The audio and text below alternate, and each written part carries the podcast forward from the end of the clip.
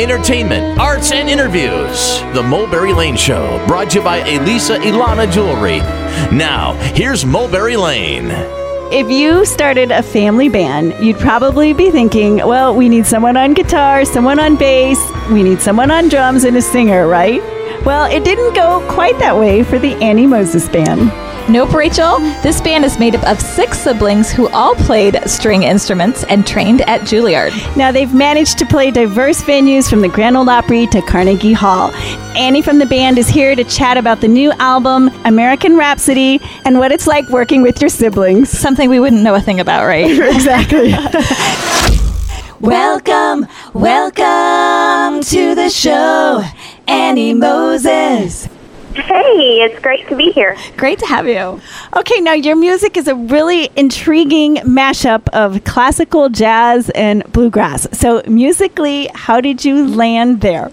You know, it actually came very organically for us as a family. Okay. Our parents are songwriters in Nashville, and my dad is very much a jazz lover and aficionado and a great pianist and arranger. Okay. So when we were very young, he started arranging music for us, and we were playing stringed instruments and studying classical music primarily. And our mother, her background was a lot more Americana music.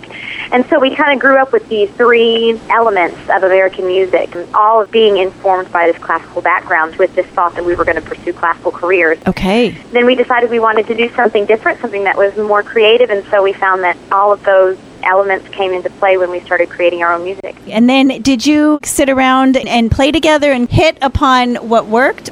The natural transition for us was that we began experimenting with a lot of different styles of string playing and okay. to craft this unique kind of fiddle fusion. The uniquenesses of our arranging, as far as my dad was concerned, he'd been arranging for us for years, and so we had this unique opportunity because of our parents' background in music mm-hmm. and the fact that we could craft very complex arrangements and, and that really became our signature thing is that people would come to see shows because they were going to see songs they loved reinvented in a way that right. they would never imagined. No, I think arranging is such a underrated art because you know you can't really separate the arrangement from the song, but it can make all the difference.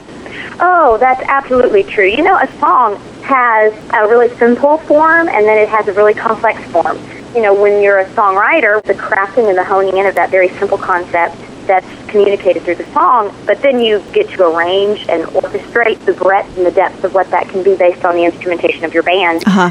For us, that's really fun because we've got a string quartet and we've got guitar and harp and a rhythm section and we've got six vocalists. So it's almost, you know, because you could go so many different directions, it's probably more problematic because there are too many ways you could take it. It's whittling it down to the best way.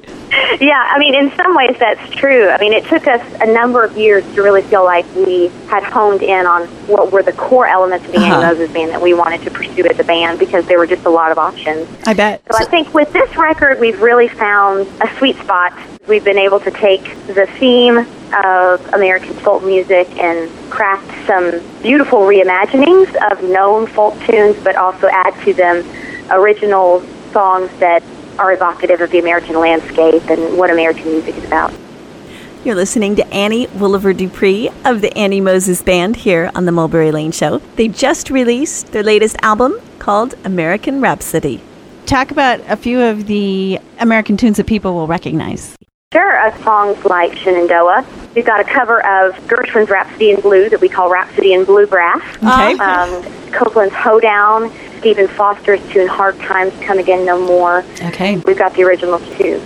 And now talk about how your vocals have evolved and how you got that sound.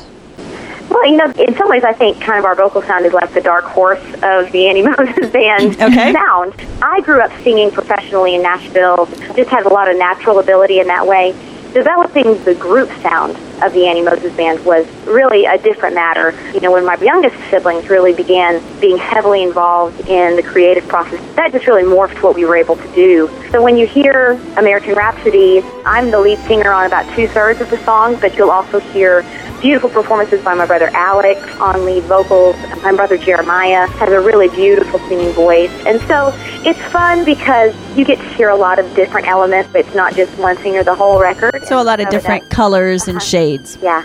That's the Annie Moses Band Hear the rest of our interview with Annie next weekend, and in the meantime, download their album, American Rhapsody. And when we come back, pump up the drama. From the Hallmark channels, When Calls the Heart, it's actress Erin Krakow. It's The Mulberry Lane Show, meeting you at the intersection of music and life. Don't go anywhere.